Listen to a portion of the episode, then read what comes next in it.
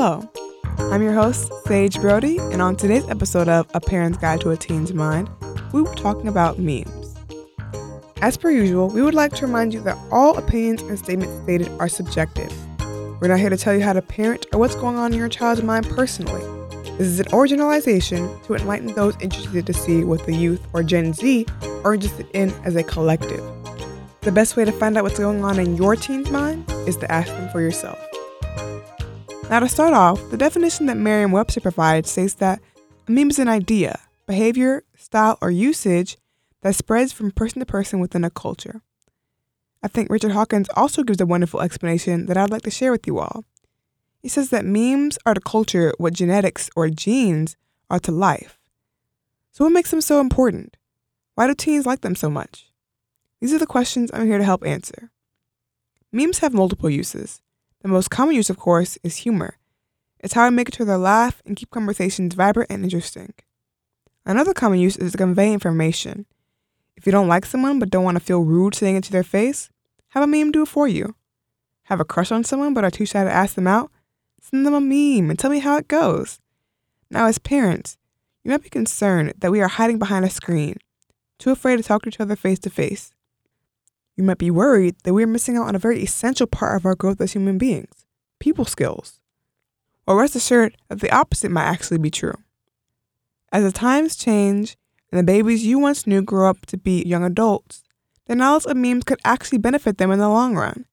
Sounds preposterous, I know, but please stay with me. There's nothing worse than sending someone a meme and them not understanding or finding it funny. Or when you quote a vine and no one around you even cracks a smile. For those confused, Vine is a funny video that was uploaded on the app Vine. It was extremely popular between 2013 and 2016. This app Vine was the original TikTok. And if you've never heard of TikTok, I'm not sure how to help you. Vine's use has sadly been discontinued, but the memories live on in many of the youth's hearts. These funny little videos and pictures filled with text are how we connect. It's how we make friends and let those we love know we're thinking of them. These are our people skills. It's no wonder why more and more teachers are trying to branch out with Bitmojis and incorporating memes into their lesson plans. It's a way to engage students and make class time more enjoyable. Unless they're outdated, then get ready for the moans and groans as students quickly decide you're too out of the loop for them. Memes are a core part of our culture, and the reason they remain so relevant is because of their trendiness. Imagine the waves of an ocean. Once one crashes, there's another one quickly coming up behind to replace it.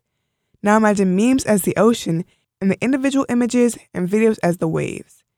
The constant change in perspective and the introduction of new templates allows us to express ourselves endlessly. Essentially, our only limit is our imagination and creativity.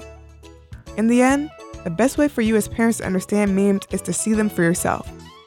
Look up your favorite TV show or hobby, insert the word memes, and see what you can find. For example, if you love game shows, look up game show memes. Sit back and scroll to your heart's content.